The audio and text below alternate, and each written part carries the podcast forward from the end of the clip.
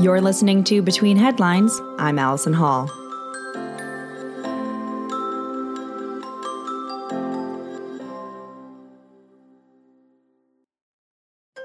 Between Headlines is a podcast about the people behind the headlines. This is something I've been working on, okay, thinking about for years. I'm a journalist and I meet incredible people every day, but our news cycle is fast and our attention spans are really short. I started to realize that with each person I meet who has an impact on me, I barely have time to stop and listen and learn from them before moving on to my next story.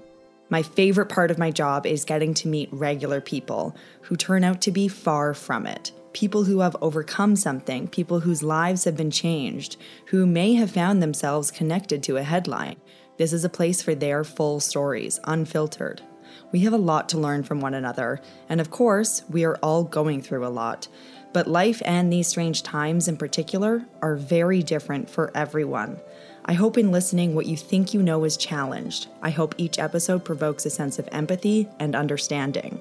Every two weeks, I'll be releasing an episode centered on a headline based story, but with a real person who that story affects. This won't be about the daily news or the latest stats. This is the raw emotion and lessons from real life. And this is my effort to slow down and listen. And I hope you do too. In today's episode, I speak with Jeanette Senerchia.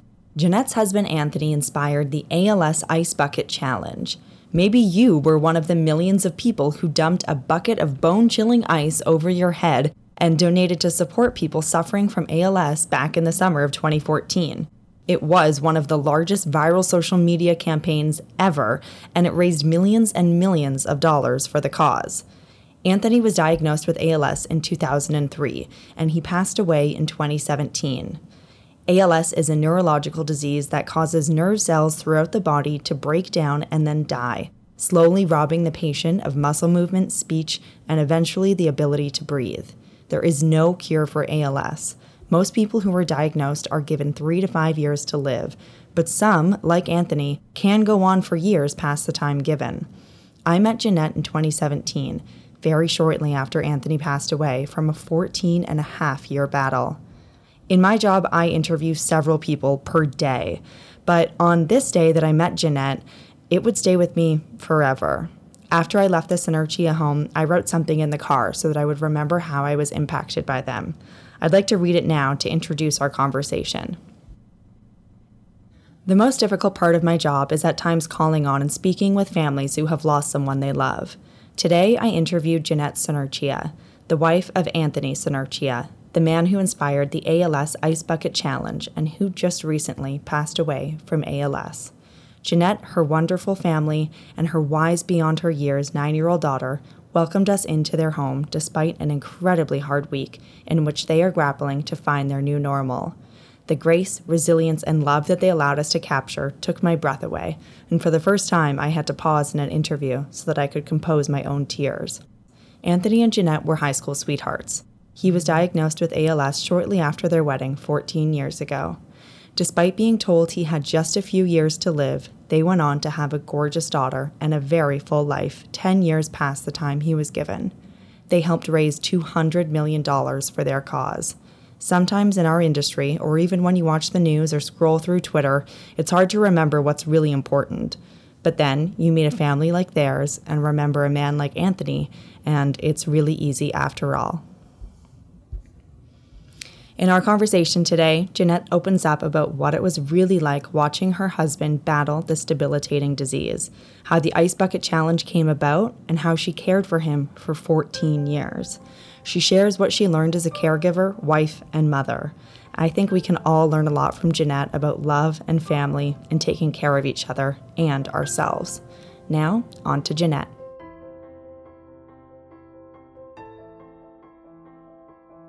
You know, he made such an impact, um, I think, on most people that he met. You know, like every time someone would meet him, it was just really interesting. And Taya was saying to me today as we were driving to the show, you know, a lot of people really like dad. And I said, yeah, they did. Um, he just kind of had a way with people. And um, I had said to you before, like, you know, he didn't, when he was diagnosed, he really didn't want anybody to know about it.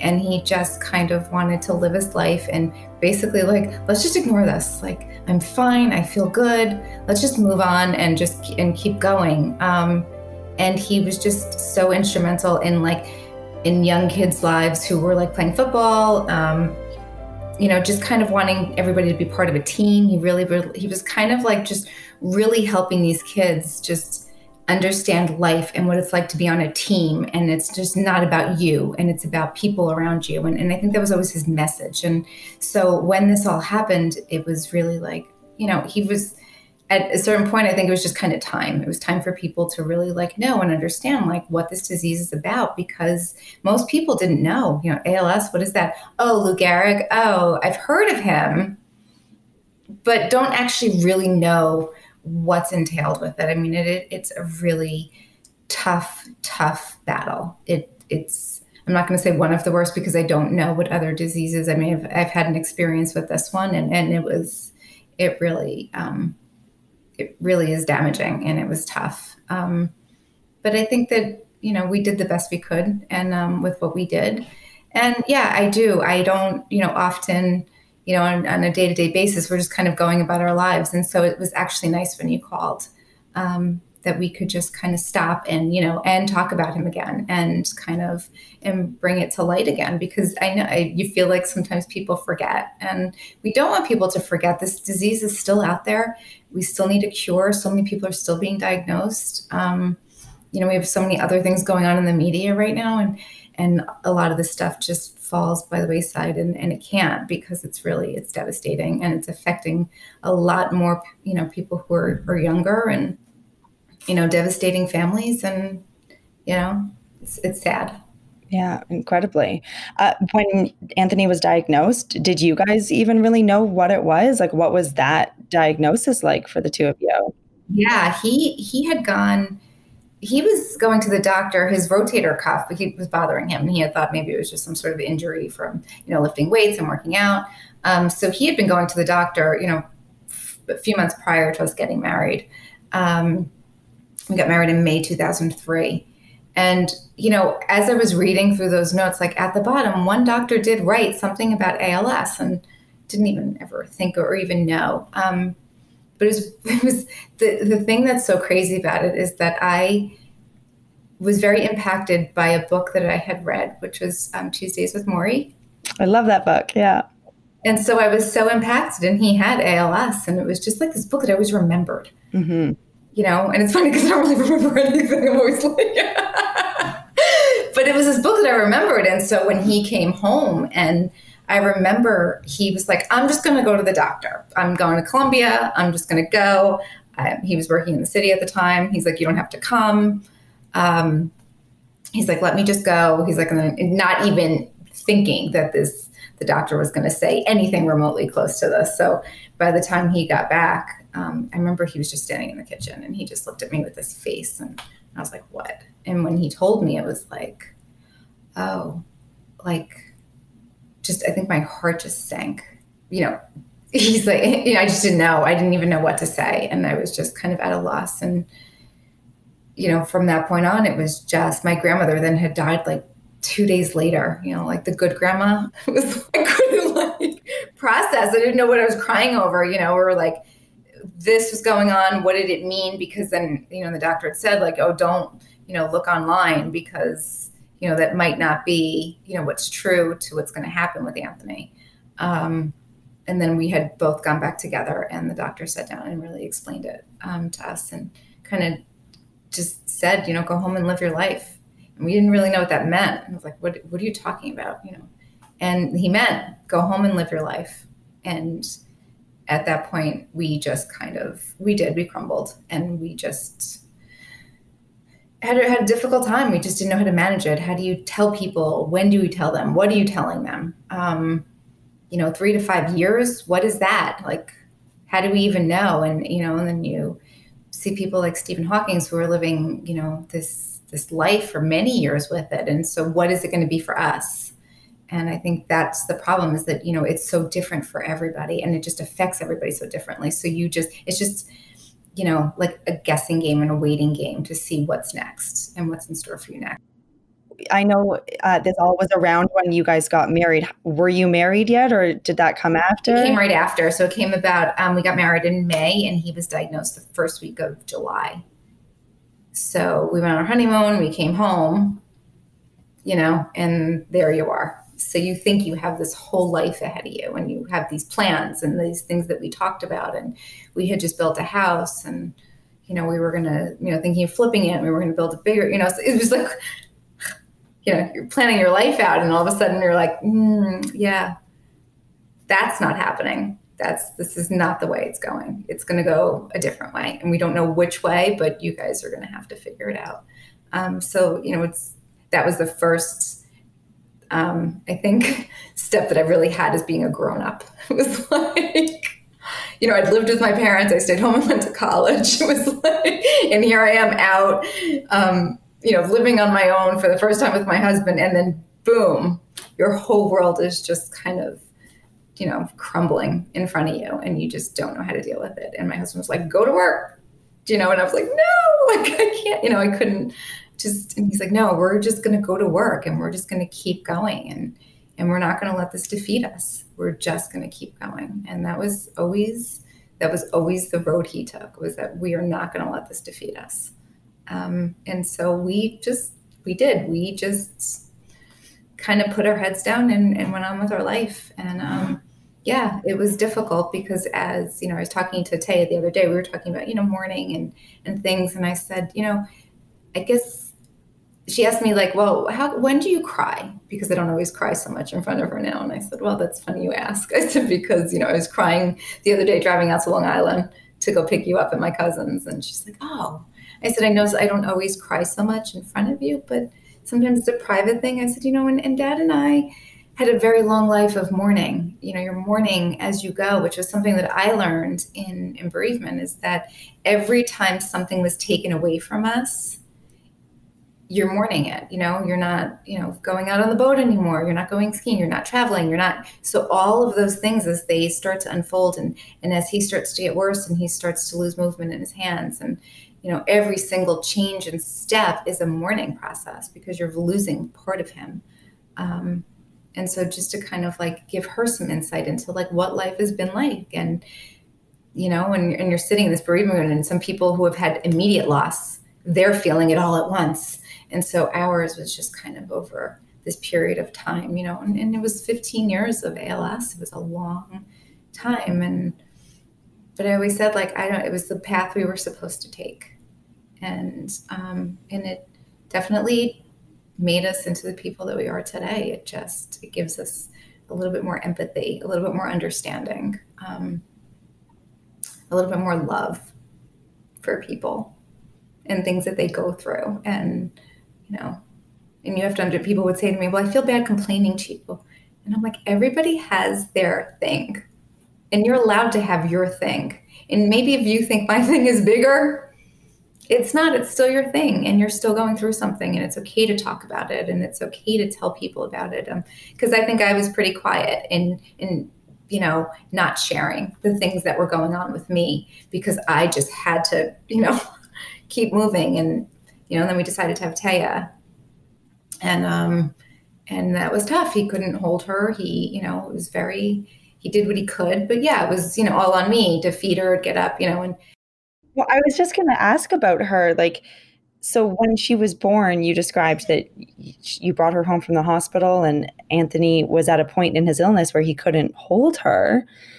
So she was born into knowing that he was sick. Like, what was that like? I was going to ask, you know, was there a point where you had to sit her down and explain it to her, or was it just normal just for normal her? For her, um, we were always very open about the fact that dad is ALS, and we explained to her what it meant.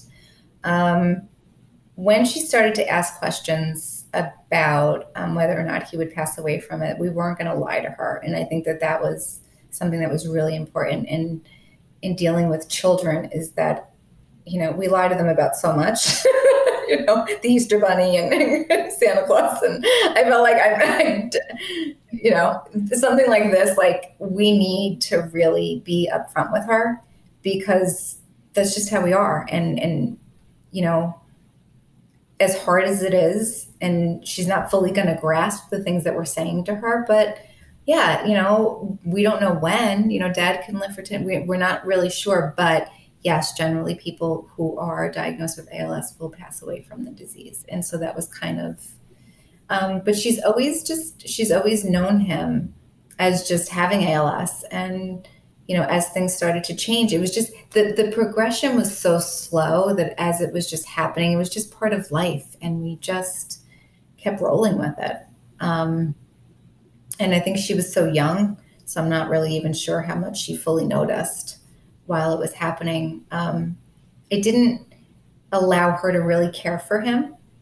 Um, some families do that, which is totally okay. Um, it just, I felt for myself. Um, I thought she's going to have a hard enough time. Like, I didn't want her to have to have the burden, and I didn't want them to have that relationship.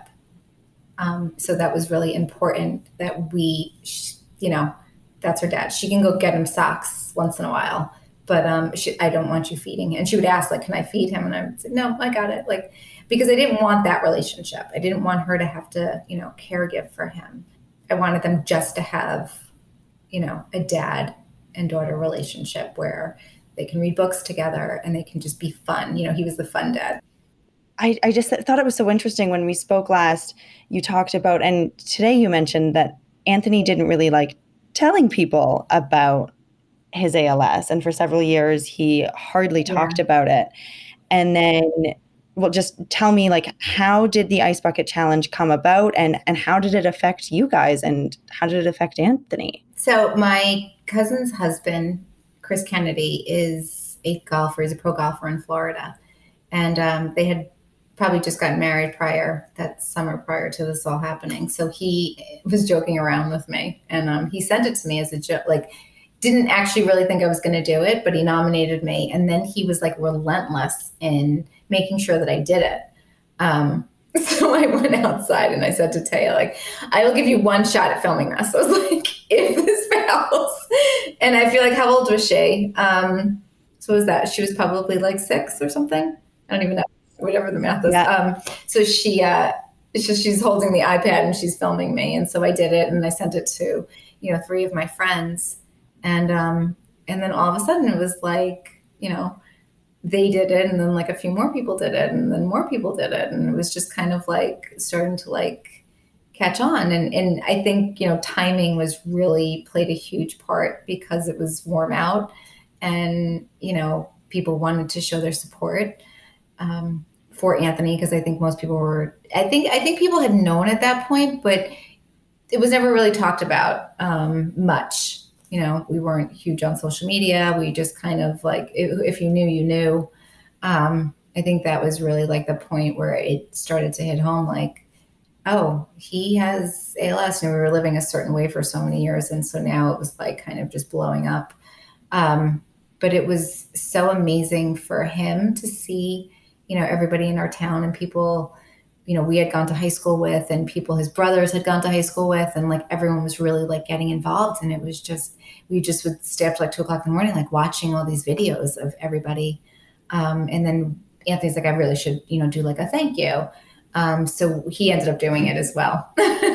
And, I, and, he's like you're not going to put ice in that. I'm like of course i am. Like yeah, we had to do this like you're doing this too. Um, and then it just started to kind of like take off and and it was nice to you know like i said see everybody in our community just like really supporting him um, and the cause. And then um, it went over to a gentleman who lives in yonkers the next town over pat quinn.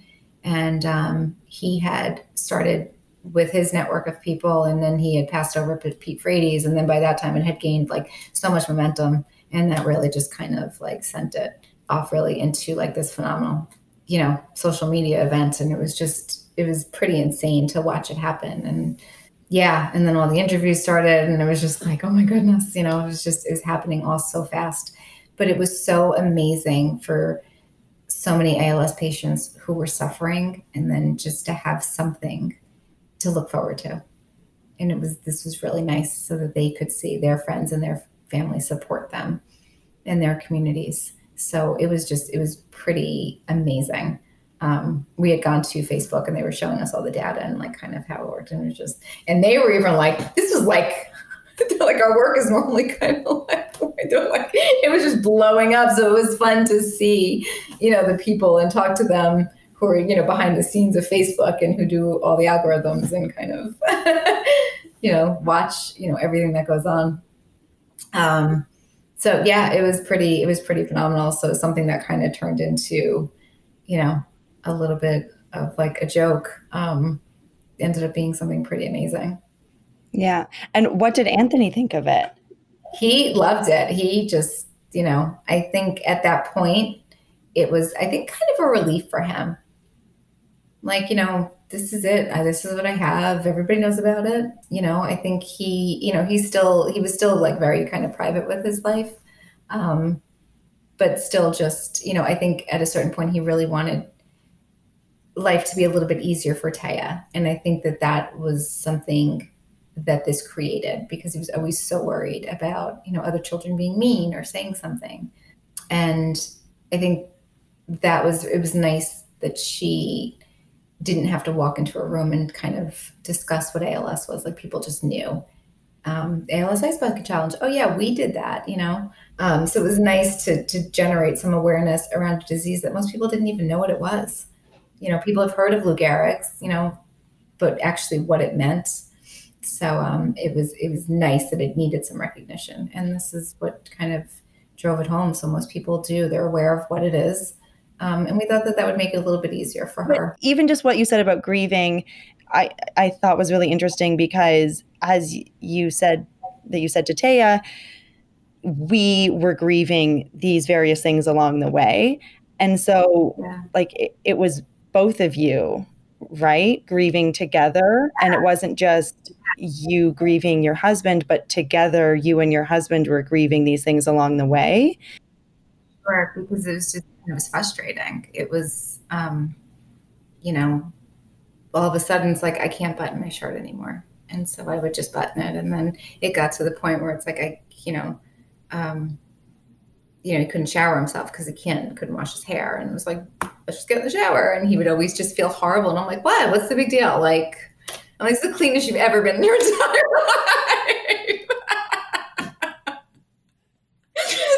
It's just a joke, like because we had to make jokes and we always made jokes and, and they may have been very um some people would just look at us like just, just so not appropriate, but it was like that's us. You know, it was, you know, you know, we would joke because he was like, "Don't when I die, please don't bury me in a suit." And if we were fighting, I'd be like, "And I'm burying you in a suit," and people were like, "What are you saying?"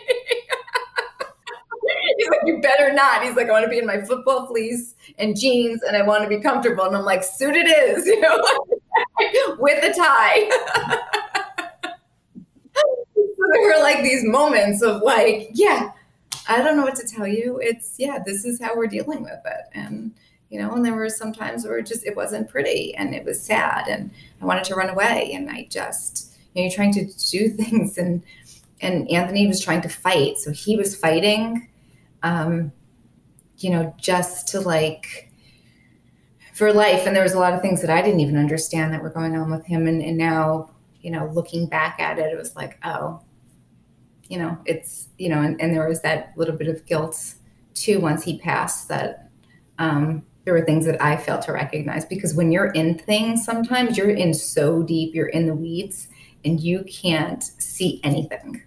You are just trying, you're basically trying to survive. And I think that's kind of what happened over the years is that it just, it just got really heavy um, at times and, and it was tough. And try to, I, I started exercising and started to go like, you know, I think I need to really start to take care of me. I think that's something that's really important because as a caregiver, the only way that you're able to really be a good caregiver is to really first take a look at yourself and um, and make sure that you're doing okay. And so that was a really that was one thing that I learned is that I have to, and I and I felt bad because I'm very empathetic, and it was like, oh, don't worry about me, I'm fine. But at you know, and empathetic people tend to do that. They tend to just worry about others, and it was like, if I don't start worrying about me a little bit, we're gonna have a really big problem. And so I just kind of put myself into, I found a really great um, gym right by my house. And we just, we had a really nice community of people. And, um, you know, it really, it helped. Um, it helped in the morning. I would, you know, take Tay to school and then I would go to the gym for an hour and then I'd come home. And then that gave me the energy to be able to then get him up and start his day.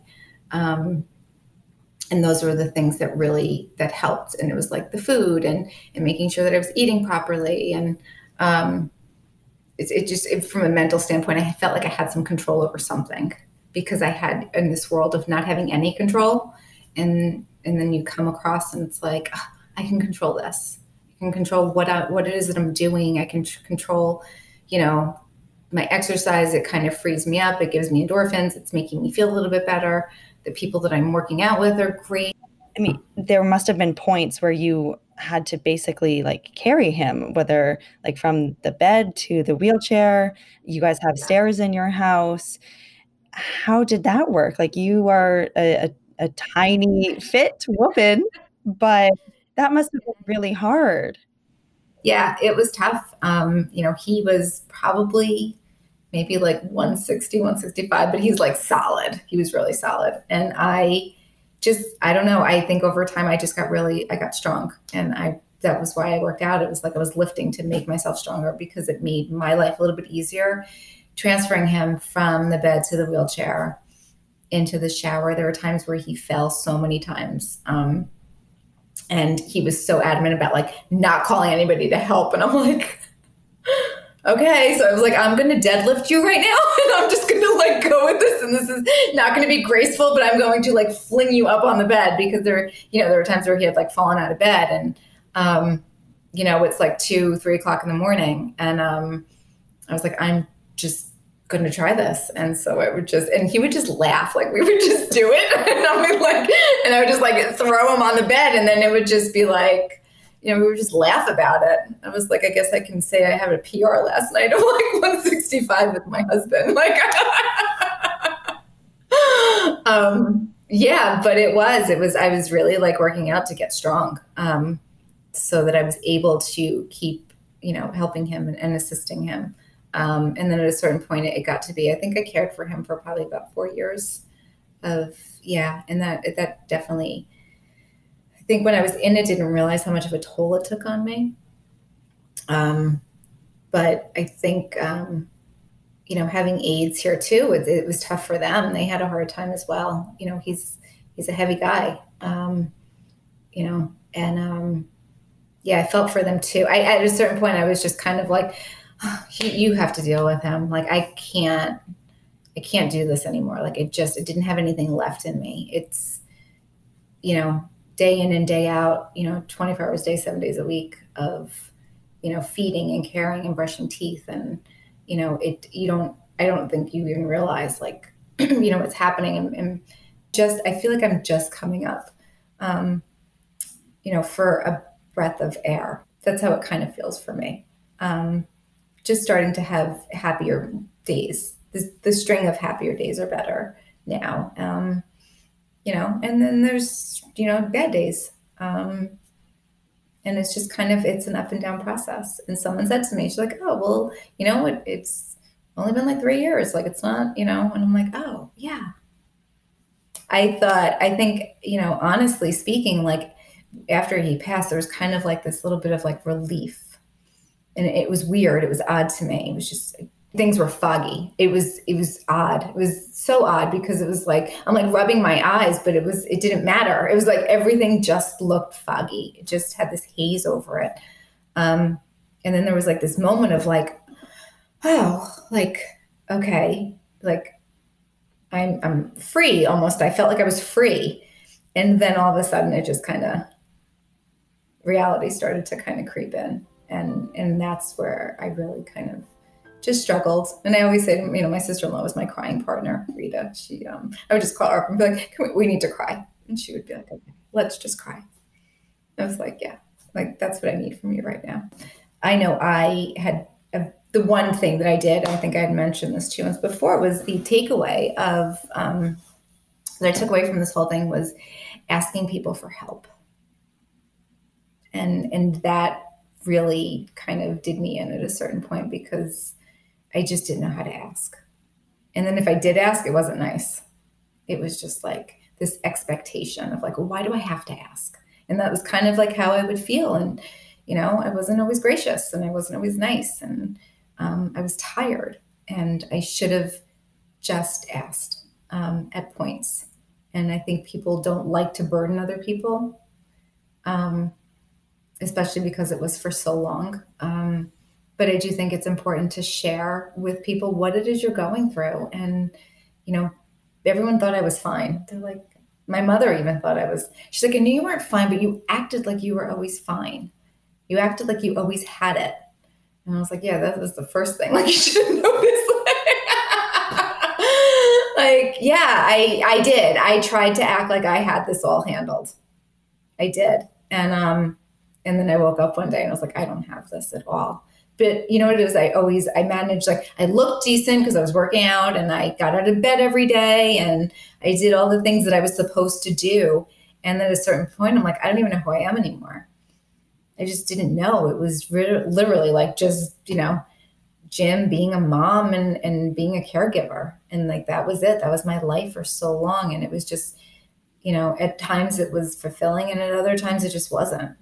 Um so it's just trying to figure out too in the process, you know, as you're becoming a mom and then like as you start to get older, you start to go like, well, what is my life? Like and start to really kind of take a look, you know, at your life and where you're at and and what makes you happy and you know, so you're going through all these life changes as well, along with dealing with this. And it just at a certain point I just didn't even know how anymore. Um, and that was just I felt like I was just kind of off the rails um, yeah, and I just kind of had to like rein myself in a little bit.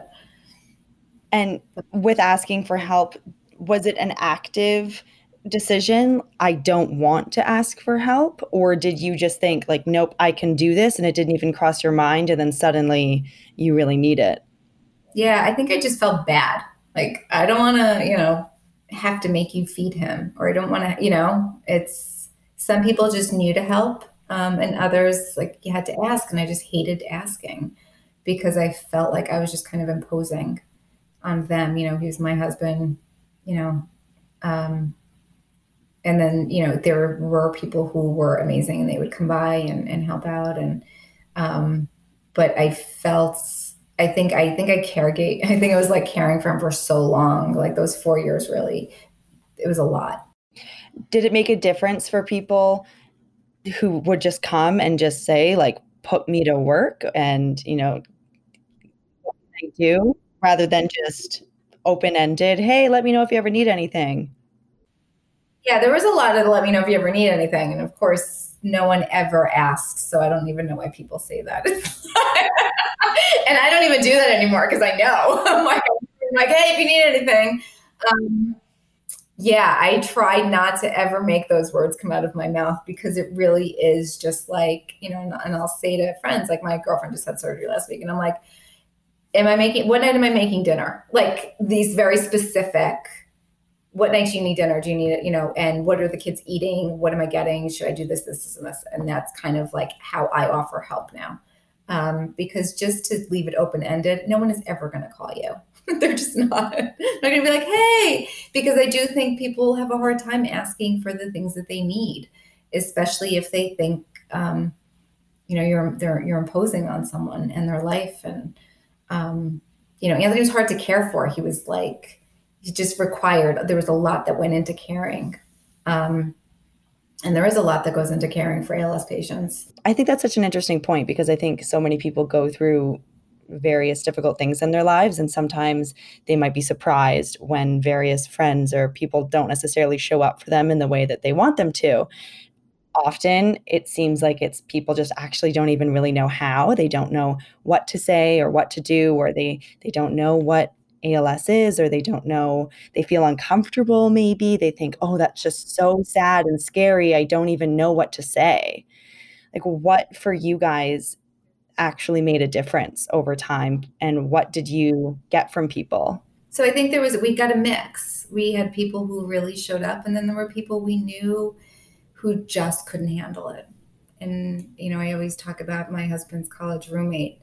Um, we showed up at his birthday party, and I think we ruined his whole birthday party because he just like cried the whole night.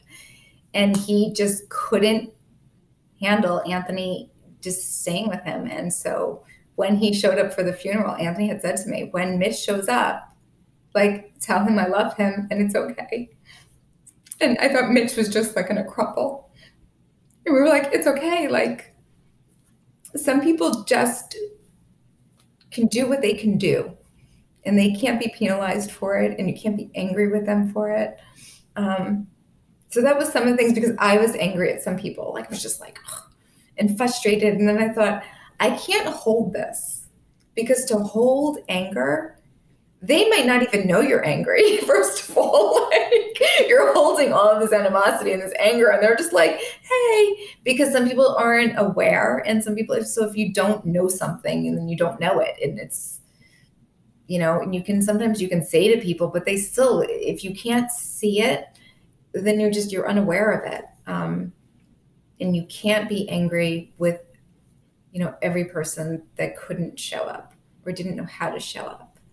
And i just i couldn't hold that. I mean i, I could have you know there were so many people like it just you know it it was just uh, some some of that was really difficult. But i was like i'm not going to hold this. I'm not going to live my life being angry at someone who just didn't know. And so you have to be forgiving. And you in order to like move forward in life like I, I, think that with everything not just sickness and illness that there are people in this world who are going to show up for you. And those are the people you know and that's great. And you should be really thankful that you have those people. And then you're going to find people who don't show up and that's okay too. You know you have you know there's i always say like I don't have a ton of friends, but the friends that I do have are, are amazing. What was Anthony like as a boyfriend for, since high school and as a husband? you know, he's so funny. He was a pain in my ass. That's what I used to say. it seems like humor is a lot of what has influenced your life, both with Anthony and now. I think so. It is. Um, I don't know. And it's, it could be super inappropriate at times, but I'm just like, I don't know what else to say. Like, this is us. This is me. This is what we did. And this is how we dealt with it. And everyone has their way. Um, and I always feel like, in however you do it, it's not wrong. It's your way. And that's okay. You know, you, you do what you can do because it's just hard um, life can be challenging. And you know it's and this is not the end of it. It's there's you know there's still going to be up i'm still going to come and eventually in my life i'm still going to have ups and downs. And it's just basically it was always like how you deal with those things is, is ultimately like the outcome at, that you're that you want to have with it. You guys were high school sweethearts. Yeah we were high school yes we were. Um yeah, he was a senior and I was um, a freshman. I don't even know. I was a sophomore. Um, yeah, and it's funny. I was reading something that he wrote to Taya prior to talking to you, and um, I remember I was walking up. I was I was running to class or something, and it was around Christmas time, and he had mistletoe, and I ran like kind of into him on the stairs, and he like held it above my head and he gave me a kiss. And I remember I was like, I ran into class with my girlfriends and I'm like, oh my God. Like Anthony Senerchia just gave me a kiss on the lips. Oh my God. He was like, so just reading that. It was part of um, something, a couple of things that he had written for her. Totally. Oh, that is the cutest meet cute story ever. Yeah. And then we kind of, you know, I don't know if I would have um, survived this with anybody. Um, but just being in this with him and being in the trenches with him, it was really like it was hard, but it was like wouldn't have wanted to do with anybody else. Like it just was like, this is it. This is our world. This is what we were dealt, and we're going to do the best we can with it. Um, you know, he was an amazing father. He, you know, I, I always say to him, I married you because of your math skills. You know, he's an engineer, so he was really like math just wasn't my thing. And I'm like, that's the only reason I married you. Like, because I knew if we had kids, like that was your job. Um, so, you know, he would always sit with Taya and do, she would sit on his lap and they would sit in the wheelchair and they would do homework together. Um, yeah, he would, even when he, you know, he didn't really have much use of his arms, but he would take her in the wagon and he would walk her around town in her red wagon. And he would just kind of, you know, he would struggle, but he would go for an hour and just kind of take her and spend some time with her. Um, you know, he just, he was really there for her. He really um, was very present in her life despite his disability. Um, and she, you know, remembers and we talk about it all the time. And, and just, those are the things that like, I don't ever want her to forget is that, you know, he, he is an amazing dad. He will always be. He's still watching over her. He's still very much a part of her life and my life, um, you know, in, in a very healthy way. And it was funny. He said to us, um, you know, maybe I'll come to you like as a butterfly. And I'm like, right, you're going to be a butterfly. So, yeah, that's you. Um, so, and it turned out it was his football number. It was 44 and this number shows up everywhere. Wow. So but yeah i mean life happens and you know we just like i said you just do the best you can and um and that's all you can do sitting here with you for the last hour plus it's like sitting in a master class on life it's you know like i said i just i feel for people and so thank you for doing this because this is pretty amazing and um, and I'm glad that you called, and I really, really appreciate it. It's all I can say is I'm just so grateful to speak to you and for you to share your story. I think that there's just so much to be learned from your guys' experience and the way that you handled it all. I tried. Um, like I said, always just do the best that you can and, and, stop and sometimes just really kind of think about where you're at. Because um, I think in order to be a good caregiver, you have to like like I said, like really take care of yourself and and speak to the people around you, people who are in your circle, people who are willing to help you and and just be willing to include them in it. Um, and it doesn't have to be all the time, but you do need a break and you need to like recognize that you're human. Um, and that it, it's okay to not always be on and to always be perfect or to make it look like it's perfect. And like I said, do the best you can because life is challenging. It's hard it's and there's so much of it. we have very full lives, and you know we're not here for a long period of time, but we're here long enough, and you know we're gonna you know have different battles at different points in our lives, and it's just keep.